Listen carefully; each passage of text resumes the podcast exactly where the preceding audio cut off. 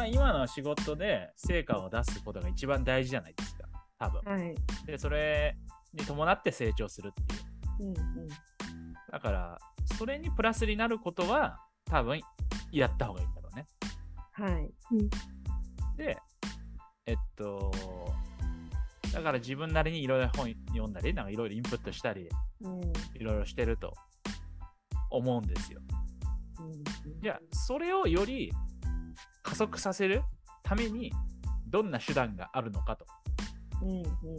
いうふうに考えたら、えー考えたらっていうか、考えてやってたのかなという自分の話をすると、はい。その要素分解したときに、うん。そのもっとその経営農家さんとか経営者の人が何を考えてるかを知った方が分かった方がいい。うんうん。そしたらその人たちとお客さんとして出会うんじゃなくてうんうん友達とか仲間として出会える場があった方が情報収集できるわけ。うんうんうん。じゃあそこってなんそのコミュニティって何だろうっていう考え方もあるかもしれないし、はい。説明が必要とかさ説明する能力が,、があった方がいい。はい。ってなったら説明する能力が嫌でも高まる環境って何だろうということですよ、今の仕事よりもはい。如実に追い込められる追い詰められるっていうのは。うん。なんかそういうふうにねじゃあ今の仕事で成果を出すために必要なスキルって何でうんそそれに対するなんか逃げられない感とかを なんかそう考えるとなんか苦しいんだけどそれで言ってなんか自分がやりたいことだったらうんうんなんかそういうのがなんか俺はあった方がいいんじゃないかなって思うタイプなんだろうな、俺。うんうんっていうか逆にそうじゃないとそんなに頑張れないタイプっていうか俺,、うん俺自身が。なんか言うてなんか言われたことだけやっちゃってたりとか、あのなんか考えて動く時間よりもななんか悩んでる時間の方が増えちゃうっていうか、はいはい。いや、わかります。うんなんかそれなら、えー農業経営に悩む人と語り合う集い、まあちょっと安直に言うと、なんかそういう飲み会を自分でやるとするやん。はい。そしたらそれ悩んでる人たちが情報交換するわけじゃん。はい。そしたらその話を聞くわけじゃん。うんまあ、もうそもそもそういう会社であるのかもしれないけど、うんうんうんなんかそういう風にしてったら、いつしかその人たちにも相談できるようにそうですね。なんか、今やってる事柄と同じでいいんだけど、えっと、自分の肩書きとか自分のコミュニティをずらすっていうの。はい。はい。そういうのって結構いいんじゃないかなと思った。そうですね。うんうんうん。すごいわかります。その掛け算するとか。うん。うん。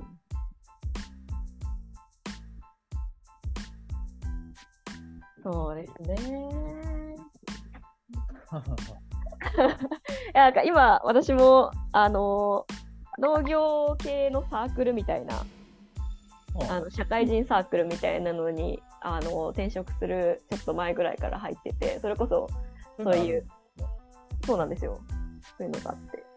あえまあ農業もともとなんか学大学生の時に学生団体でそういう農業系の社会人あ農業系のなんかサークルとかインカレとか入ってるような人たちが社会人になってなんか、まあ、全員集合みたいな する社会人サークルがあるんですけどー、なるほどね。ここはそれこそあの、まあ、農業その農業コンサルの会社に入社したらお客さんとして会う生産者が多くなるから、まあ、そうじゃない形で生産者にのところにまあちょっと遊びに行ったりだとかお手伝いするようなうんあの環境が欲い。しいなと思って入った場所で確かにそうそうそういうなんかなんかそのすごい考え方はすごいわかります。なるほどね。なるほどね。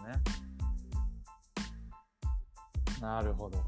まあ、なんかそこで難しいのがそっちの時間ってやっぱり優先順位がすごい下がっちゃっててうん。うんし割と仕事でいなんか、うん、そうなんですよね。仕事の中でこれは別にやんなくてもいいけど、やっといた方がプラスになるなみたいなことがあったら、そっちの方が優先順位が高くなっちゃうんで、結局その社会人サークルあんまり顔出せてないみたいなあわかる現状なんですよね。あそうなるよね。え、だから、それを、それって人間誰しもそうなると思うよ。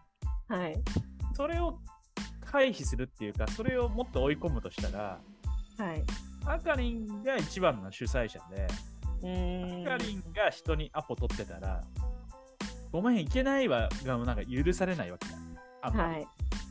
その方が、それがあると結果じゃあどうなるかっていうと、ああ、これやった方がいいなって思う仕事を短時間でやるようになるんじゃないかなと思うの。うーん。結局、俺仕事、ベネッセの時そうだったけど、やった方がいいなって思う仕事にまみれてて、やそうですよねな。んか結果、一番大事な成長が遅くな遅くなるっていうか、うん。ずーっとパワポを触ってるみたいな。はい。で、そうだ、分かりやすい変化で言うと、でも追い込んだ結果、もうパワポの時間をほぼゼロにしたの。へえ。要は、これって意外にやった方がいい仕事だけど、お客さんそんなにそれで変わんないっていうか、うんうんうん。別にもともとあるパンフレットとか、先輩が使ってる資料とかでも、いいから現場行って、もっとお客さんと話をする時間の方が大事かも。うーん。はい。もうこの後会社が帰ってパワポを作るみたいな時間がないって分かってるから、自分で。うんうん。この時何を話すかが超重要みたいな。ことに切り替えたりとか、あとなんか、いろんなイベントみたいなさ、なんか最初の接点を持って、その後はい興味を持ったお客さんに、あの訪問しに行くみたいな、あるはい。はい。の時に、それがみんなやってたし、俺もそれやってたんだけど、うん興味あるレベルの、あレベルっていうか、まあ興味ある人のところに、俺会いに行ってたら、はい。なんていうの？もう興味ある人と会わなくても。制約できるかもみたいな。はい。だから、興味あるから来てほしいって言われてもい行かなかったの。うーん。たまに怒られるんだけど、はい。でも、時間がたくさんあるって思っちゃうと、うん。やった方がいいことをめちゃくちゃやってて、うんうんうんなんか、それをセーブする感覚になれなかったの。やった方がいいことをやってるけど、やった方がいいことが終わらずになんか悩む。ああ、めっちゃわかります。だから、それって良かれと思ってやった方がいいことをたくさんリストアップしては、一個ずつやってたんだけど、うんうん。お尻を決めるっていうの。もはい。う、時間が限られてるから、うんそうやった方が、なんかし質的な変化をしたような気がして、怒られたけどね、その分。うん、でも、それはね、やるべきこと、みんなが思うやるべきことをやってる方が、なんか、まだ認められたりさ、怒られなかったりすると思うんだけど、うん、なんか、そうだね。そんな、そんなことを思思い出してきなるほど。た。った方がね、やらない。それ怒られるっていうのは、はい。あああ、どうぞどうぞ。あやるべきことはややるけど、やった方がいいことはやらないみたいなね。ううん。えなんで怒られるのってこと？そうです、そうです。成果出してたら、出してないってことですか？えー例えば成果を出してても、はい。その成果を出したら出したで仕事ってまた増えるのね、めちゃくちゃ。はい。とか、お客さんから信頼されればされるほど、お客さんからの要求って、ねうんいろんなことになるし、はい。全部無理なわけよね。はい。だから、来てほしいって言われたりするわけですよ。だから、うんズームミーティングしてほしいだから。はい。それをさ、こやらないっていうことをしないといけないわけ。しなきゃいけないわけっていうか、うん俺はそういうふうに考えて、はい。やらないっていう選択肢を取ってたら、はい。その、こっちは信じてお願いしてるのに、軽視されてるみたいな るほどね。な。だって俺学校だったから、いくつか、その、担当が希望みたいな感じで、おー 出入り禁止みたいにね、なるんですよ。あーで出入り禁止になると、なんていうの、適当な仕事して仕事ができないやつが大体出入り禁止になってるんだけど、今までのセオリーでね。でも俺がそれ相談したのよ上司に。うんうんそのじゃああの良くないことだし、お客さん大事だけど、すべてを完璧にやるのはちょっと難しいうんうんというので、なんか自分の弱さとかできないことも受け入れるようにして、うんでも受け入れてもらったがゆえに、絶対にここは外さないっていうところもなんか明確になった。うん。うなんか、それが俺なりにはなんか安心感と自信につながって、ーんうんなんかやれたみたいな。から意外に成果を出すための努力と失敗しないための努力とか怒られないための努力って2種類あると思ってて。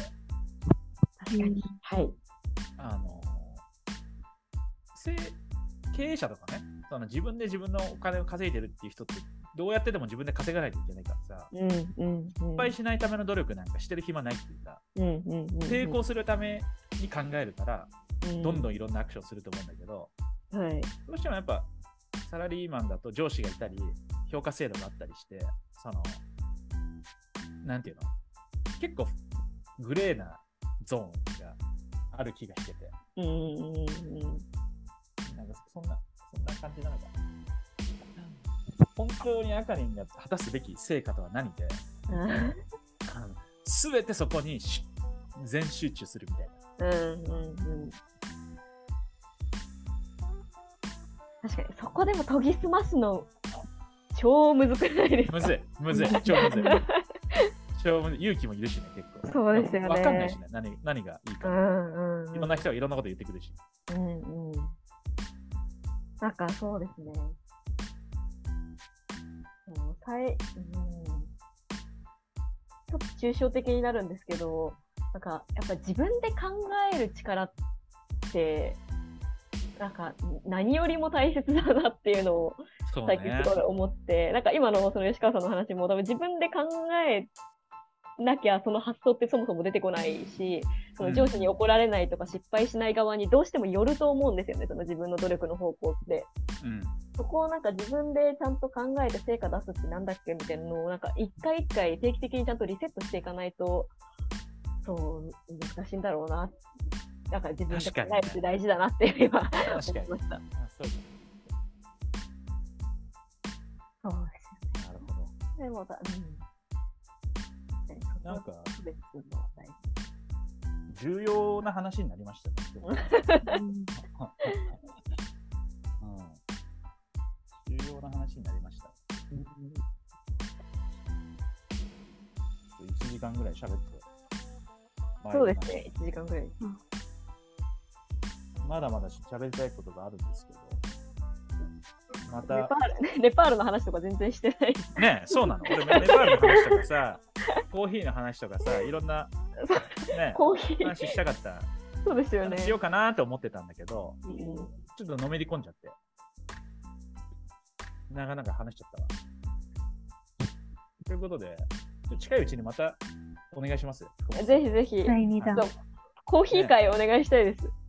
コーヒー会ね。うん。やりましょう。はい。話したいこといっぱいあるんで、本当にねなるほどねなんかそういうことで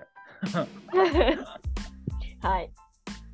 こんな感じにしましょうか。なんか、まあ、とはいえ、ちょっとね、今日のあかりの話も大事な、大事な話っていうか、大事なトピックっていうか、みんな通る道っていうか、うんうんまあ、それゆえに、こうすれば絶対こうなるみたいなのもないっていうか、うんうんうん。うん、なんか考えさせられましたね、僕は。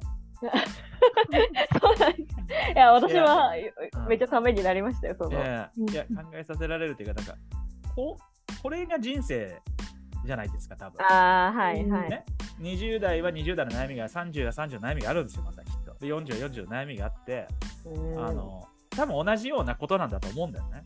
うんやったことないことに踏み出そうかどうしようかででも周りはこう言ってるしでもこうやったらこうかなみたいな。うんうん。だから結局この類の人生における、要はどういうふうに生きていこうかといううん。なんか悩みに対しての向き合う筋肉とかはい。む共に向き合ってくれる仲間の数とか数質。はい。なんかこそういうことな気がしてきたなんかなんていうの？インナーマッスル的ななんていうの？なんか体感みたいななんていうの？け結論がどうとかはい。この器具使ったらいいとかこのなんか筋トレがいいとかっていう外側の話じゃなくて、はい。この悩みに対してブレずにあの主体的であり続けるっていううんうんうん。そのためには健康じゃなきゃいけないしなんかいろいろ相談できる仲間が必要だし。うんうん。そう。そういうことなんだろうな。そこにおオープンに自分の悩みとか弱さも出せるとか。うんうん。ああ一つ学びになりました僕。ありがとうございます。じゃあちょっとカオリンなんかまとめの一言。え いや、なんかいつも思うんですけど、私うん、まとめの一言向きの人ではないですよ、別に。ああそうだねはい。これはいいねこう広げて終わるのがいいんじゃないかなっていうのと、あかりんさんがもし何か、なんか、お知らせしたいこと。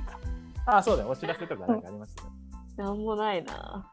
主体的に動くことをしてないんで何も告知すいやいるような。やいやいやいやいやいやなんか、いや、なんか感想的には、ちょっとあお願いしますあの、この最後、バッサリいくカオリンが私は好きっていうのと、いいよねうん、これは大事ですよね、吉川さんと。大事本当あんそうありがたいうん、すごい。っていう、あの、かかおりんのファン。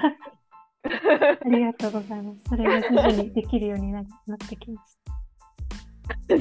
身に身につけたものなんだね。そうだよね。